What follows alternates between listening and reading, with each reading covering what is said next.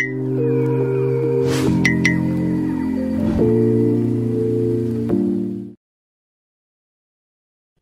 thường ít khi bàn luận với bạn bè về vấn đề tài chính bởi vì thường như thế mình hay bị gọi là tính toán chi ly hoặc nếu mình viết phân tích cặn kẽ một vấn đề gì đó trong cuộc sống như về tình cảm chẳng hạn thì mọi người sẽ nói rằng mình thực dụng. Tại sao trong tình cảm mà lại suy tính khô khan như thế? Nhiều người mình biết thường hay như thế, họ cho rằng mình làm phức tạp mọi thứ lên. Mở rộng ra mình quan sát thấy rằng do thiếu đi sự giáo dục về tư duy chiến lược cũng như tư duy phản biện, rất nhiều người hiện nay sống theo phương châm và chọn theo lối sống bị động, phản ứng với tình huống. Trong chuyện tài chính, họ nói rằng giàu nghèo là do có số rồi, hoặc có nhiều tiền cũng đâu có giữ được đến lúc chết. Hết duyên thì dù có cố gắng cũng không níu kéo được. Chăm chỉ làm việc, học hành sau này thì tương lai sáng lạn. Họ thích những suy nghĩ như vậy, họ khiến họ cảm thấy dễ chịu và cuộc sống trông nhẹ nhàng hơn. Nhưng sự thật là một thứ hoàn toàn trái ngược. Bản chất của cuộc sống là khó khăn.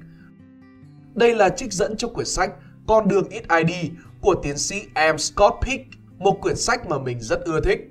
Cuộc sống là khó khăn, đây là một sự thật vĩ đại, là một trong những sự thật vĩ đại. Nó được gọi là sự thật vĩ đại vì khi bạn đã chấp nhận được điều này, bạn sẽ vượt qua nó. Chỉ khi nào chúng ta thực sự biết rằng cuộc sống bản chất là khó khăn và chỉ khi nào chúng ta mới hiểu nó và chấp nhận nó thì lúc đó cuộc sống mới hết khó khăn. Đó là bởi vì khi sự thật đã được chấp nhận thì vấn đề cuộc sống là khó khăn không còn là một vấn đề nữa.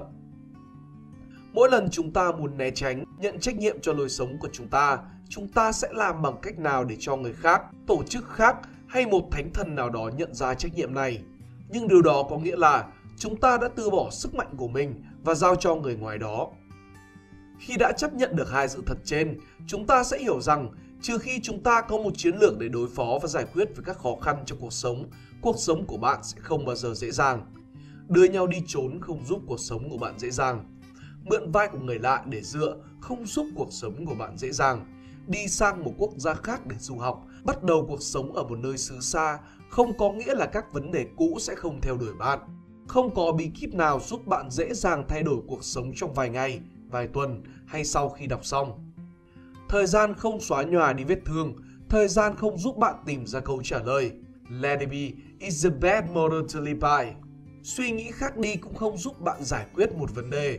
Suy nghĩ khác đi giống như một dân nghiệp dư chơi bóng, cố gắng đá trái bóng theo nhiều kiểu khác nhau và tìm ra cách sút hiệu quả. Suy nghĩ chiến lược giống như được đào tạo thành cầu thủ chuyên nghiệp, biết sút thế nào và không chỉ sút mà còn dẫn bóng, dê dắt bóng, phá bẫy việt vị, phối hợp với đồng đội. Sự thật là cuộc sống thì luôn khó khăn và có nghịch lý là bạn phải suy nghĩ phức tạp, làm việc khó khăn để cuộc sống của bạn dễ dàng hơn. Bản chất tự nhiên của con người sẽ là luôn né tránh vấn đề. Phần tiếp theo, mình sẽ đưa ra các ví dụ được ghi chép bởi bác sĩ em Scott Pick và trong cuộc sống mình quan sát được. Sự né tránh trong cuộc sống Đầu tiên, mình trích lại những gì bác sĩ Scott ghi trong sách. Xu hướng mặc kệ các vấn đề là biểu hiện đơn giản của việc không muốn trì hoãn sự thoải mái hiện giờ, đối diện với các vấn đề. Như tôi đã nói, là một trải nghiệm không dễ chịu để thực sự đối mặt với một vấn đề ngay khi nó mới xuất hiện một cách chủ động, chứ không phải bị ép bởi tình huống mà đối mặt với nó, đòi hỏi một người phải gạt đi sự thoải mái và trải nghiệm dễ chịu và thay thế bằng thứ khác đau đớn hơn. Đó là chủ động đưa ra lựa chọn chấp nhận gian khó ngay bây giờ với hy vọng rằng mọi thứ sẽ tốt đẹp hơn trong tương lai, thay vì chọn tiếp tục chìm đắm trong sự vui sướng hiện tại với niềm hy vọng là sự khó khăn trong tương lai không đến. Chúng ta không thể giải quyết các vấn đề trong cuộc sống trừ khi chúng ta bắt tay và giải quyết nó. Câu khẳng định này nghe thật ngu ngốc khi thật viết ra vì nó quá rõ ràng, nhưng thực sự rằng dường như loài người không hiểu được vấn đề này. Đó là bởi vì nó đòi hỏi chúng ta phải nhận trách nhiệm về vấn đề đó trước khi bắt tay và giải quyết nó. Nhưng ta sẽ không thể giải quyết vấn đề bằng cách nói rằng, đó không phải là vấn đề của tôi. Chúng ta không thể giải quyết vấn đề bằng cách hy vọng rằng ai đó sẽ làm điều đó dùm chúng ta. Một trung sĩ trong quân đội đóng ở Okinawa và đang gặp nhiều rắc rối vì thói uống rượu vô tội vạ của mình đã được gửi đến trạm chăm sóc y tế để được chuẩn đoán và giúp đỡ. Anh ta phủ nhận rằng anh ta là một kẻ nghiện rượu và thậm chí nói rằng đó không phải là vấn đề của anh ta khi nói rằng chẳng có gì để làm ở Okinawa vào chiều tối trừ việc uống rượu. Anh có thích đọc sách không? Tôi hỏi.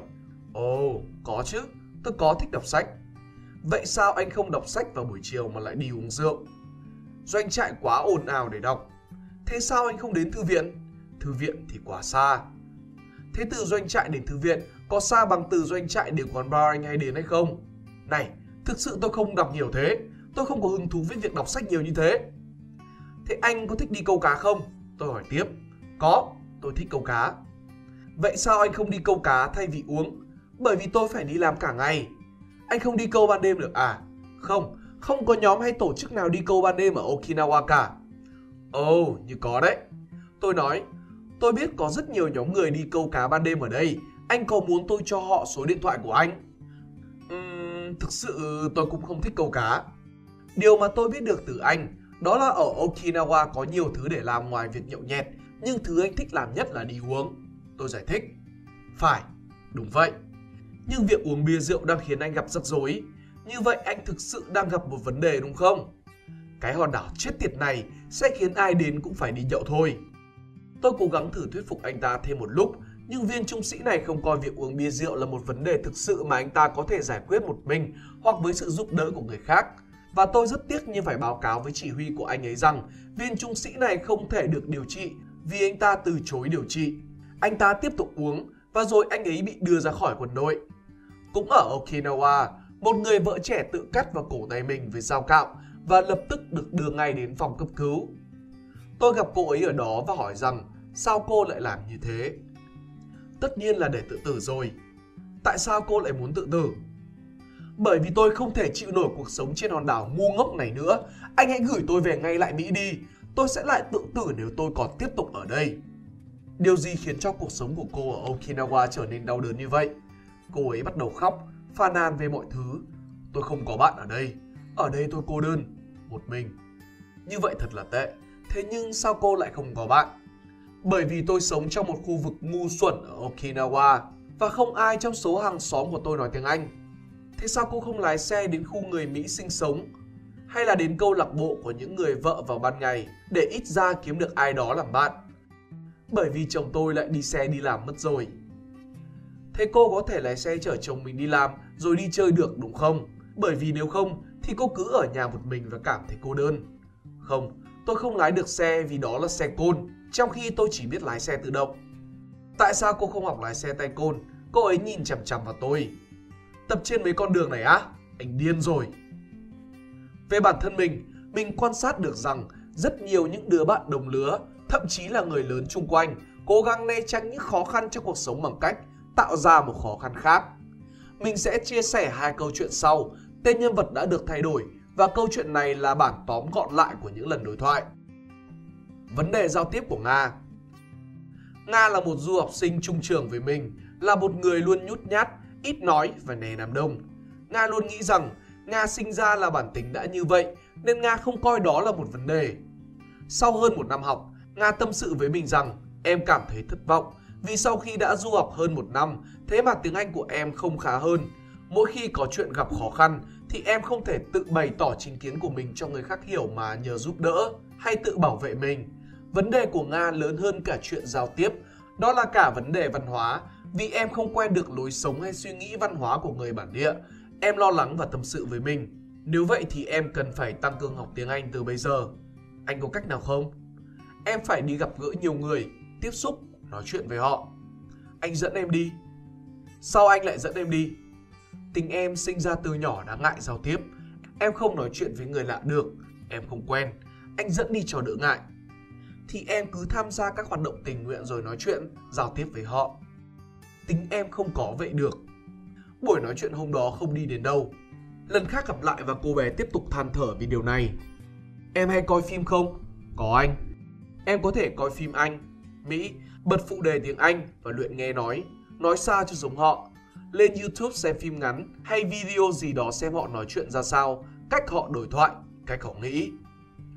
Em đi làm về mệt lắm, coi mấy phim đó nhức đầu. Em về coi phim Hàn hả?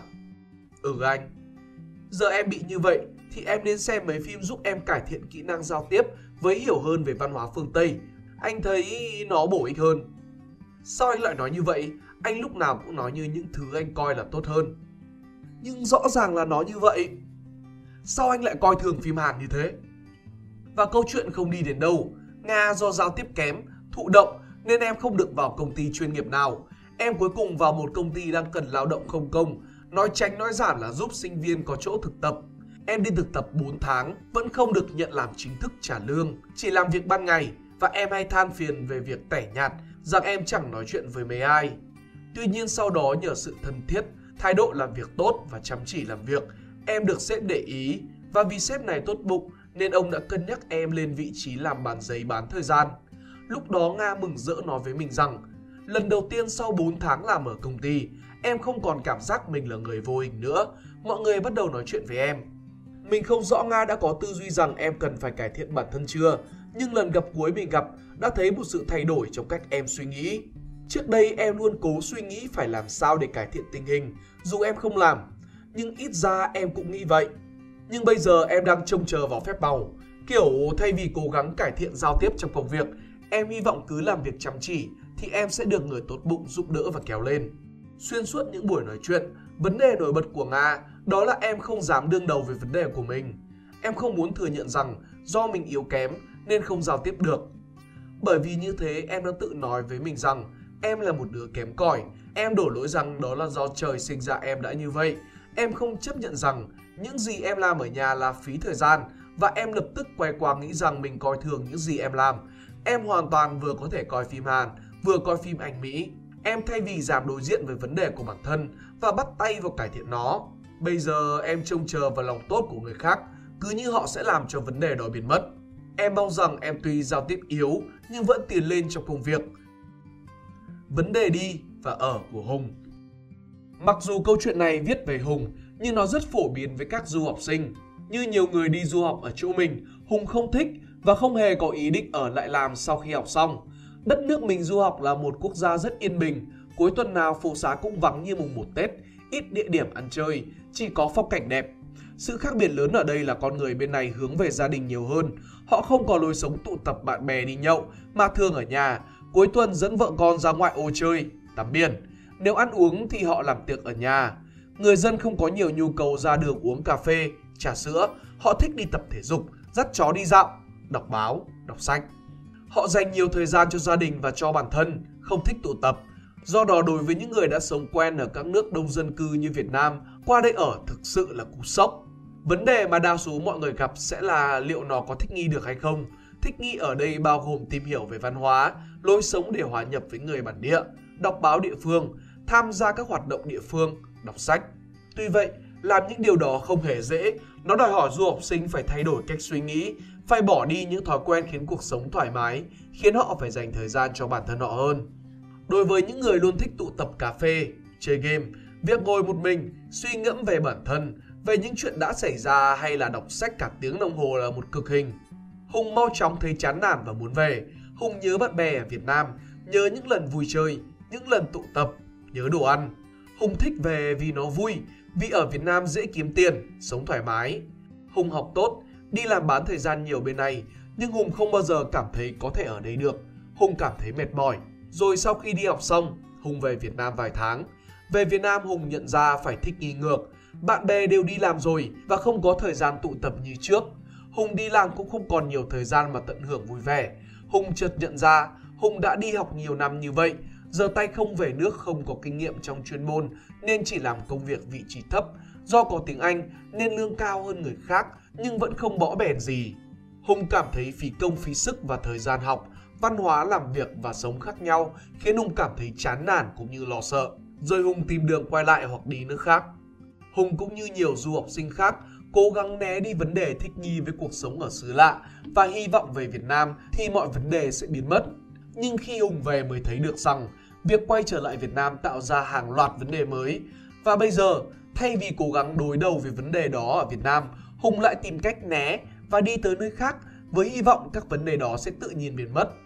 Hùng và nhiều người khác nghĩ rằng nơi họ ở là vấn đề, nhưng khi sự thật là khả năng không thích nghi điều của họ mới là vấn đề. Việc không thừa nhận điều đó khiến họ cảm thấy lạc lối trong cuộc sống. Và để tránh ai đó thích bắt bẻ câu chữ, mình không nói rằng ai về nước cũng như Hùng. Những bạn đi học xa và rồi sau khi phân tích tình hình, quyết định về nước với kế hoạch riêng hay là vì vấn đề gia đình phải về. Những bạn đó là trong một nhóm du học sinh khác hoàn toàn với nhóm như Hùng.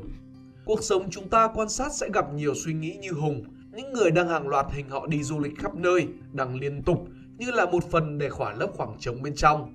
Thay vì cố gắng giải quyết sự trống rỗng trong cuộc sống, họ hy vọng có hình ảnh đẹp và được nhiều lời khen sẽ giúp họ cảm thấy tốt hơn. Đi tụ tập trà sữa, cà phê hàng ngày cũng là một cách để con người ta chạy trốn khỏi sự buồn tẻ. Thay vì dám đối diện với lỗi lầm của mình trong tình yêu, người ta đổ lỗi cho duyên phận, số trời. Không thích nghi được với người khác, làm điều sai trái bị cộng đồng xa lánh. Nhưng thay vì nhìn lại bản thân, nhiều người lại nghĩ rằng không thể sống cho vừa lòng người khác được. Giờ thì có phong trào đưa nhau đi trốn, nhưng mà vì vấn đề nó nằm ở chính bên trong bản thân mình nên có trốn đằng trời cũng không thoát. Và những người luôn tuyên bố rằng họ muốn có một cuộc sống đơn giản, đơn giản là vì họ không muốn đương đầu với những vấn đề khó khăn. Chúng ta luôn coi chúng ta là nạn nhân của người ngoài, bởi môi trường, bởi ý trời. Nhưng đôi lúc thực sự chúng ta là nạn nhân của chính mình. Đừng sống như ngày mai sẽ chết. Mỗi lần thấy một bài đăng trên mạng với phương châm hãy sống như ngày mai sẽ chết, mình phải rất cố gắng kiềm chế để không bình luận. Sống như vậy có nghĩa là rút hết tiền trong tài khoản ra và tiêu hết trong hôm nay phải không? Vì mai chết rồi. Đó là một câu hỏi rất truyền cảm hứng nhưng thực sự ngu ngốc bởi vì tất cả thể chế của xã hội đều được thiết kế cho mục đích lâu dài. Tiền gửi tiết kiệm, trái phiếu và bạn phải biết phân bố năng lượng ra làm cho một dự án dài, dồn hết sức mình vào việc làm mỗi ngày, giống như dồn hết sức chạy ngay từ đầu trong một cuộc thi chạy marathon 42 km vậy. Bạn sẽ không chỉ về chót mà còn có thể bỏ cuộc vì kiệt sức. Như mình đã nói, muốn vượt qua những khó khăn trong cuộc sống, một người không thể chỉ sống theo những phương châm sơ sài đầy tính cổ động như hãy sống như ngày mai sẽ chết. Ôi trời, người ta có một quyển sách với tựa đề như vậy. Nghĩ khác, làm khác và phạm sai lầm khác. Nếu bạn không theo đuổi đam mê, người khác sẽ thuê bạn giúp họ để đạt được đam mê của họ và họ sẽ cho bạn tiền để sống, nuôi gia đình. Thay vì nghĩ như thế, hãy suy nghĩ như một tay chơi cờ vua. Cờ vua rất đơn giản, nó có một mục tiêu là bắt chết con vua và người chơi tính từng bước để đạt được điều đó. Những câu nói trên không giúp bạn xác định được mục tiêu, nó chỉ khiến bạn cảm thấy thoải mái hơn và đó là khó khăn đầu tiên. Khó khăn đầu tiên là xác định được mục tiêu mà mình muốn đạt đến. Khó khăn thứ hai là dám nhìn vào bản thân mình đang gặp vấn đề gì, cản trở mình đạt được mục tiêu. Khó khăn thứ ba là tìm ra cách giải quyết được vấn đề đó. Khó khăn thứ tư là thực sự làm. Đó là cách kỳ thủ cờ vua, các tướng lĩnh, các chính trị gia, các tỷ phú nhìn lại cuộc sống và cái quan trọng đó là chúng ta phải luôn chấp nhận rằng cuộc sống vừa dài vừa khó khăn. Ngừng nói chuyện với những người bảo bạn rằng cuộc sống thì ngắn cho nên hãy tận hưởng nó. Khi bạn đã quen với việc đó rồi, bạn sẽ không còn thấy cuộc sống khó khăn nữa, giống như ví dụ sau. Học viện Công nghệ Massachusetts MIT của Mỹ nổi tiếng với các bài tập hóc búa cho sinh viên. Phương châm của trường rất đơn giản, mọi thứ đều có thể làm được. Anything is possible. Trường sẽ giao bài tập rất khó cho sinh viên và cũng đồng thời cung cấp hết những gì sinh viên cần để giải quyết bài tập đó. Cái vấn đề đặt ra đó là sinh viên có giải quyết được hay không? Họ muốn rèn cho sinh viên biết được rằng cuộc sống thì đầy những khó khăn, nhưng sinh viên có thể vượt qua được hết. Trong buổi học đầu tiên của ngành khoa học máy tính, một giáo sư có bước vào lớp giới thiệu cho sinh viên về bán dẫn, cách nó hoạt động, các nguyên lý của máy tính và rồi, cuối buổi, giáo sư giao bài tập cho sinh viên rằng Đến cuối học kỳ, mỗi nhóm sinh viên phải làm được bản vẽ thiết kế của một cái máy tính. Các sinh viên của MIT sẽ không há hốc mồm và than bài khó, họ sẽ tự hỏi rằng mình cần gì để làm được điều đó. Chúc các bạn thành công, đừng suy nghĩ đơn giản mà hãy suy nghĩ chiến lược. Husky Nếu các bạn thích video này, hãy like và share để ủng hộ chúng mình. Đừng quên bấm nút subscribe và nút chuông bên cạnh để không bỏ lỡ video nào bọn mình ra trong tương lai. Cảm ơn các bạn đã lắng nghe. Đây là Spy Room, còn mình là Pink Dot. See ya!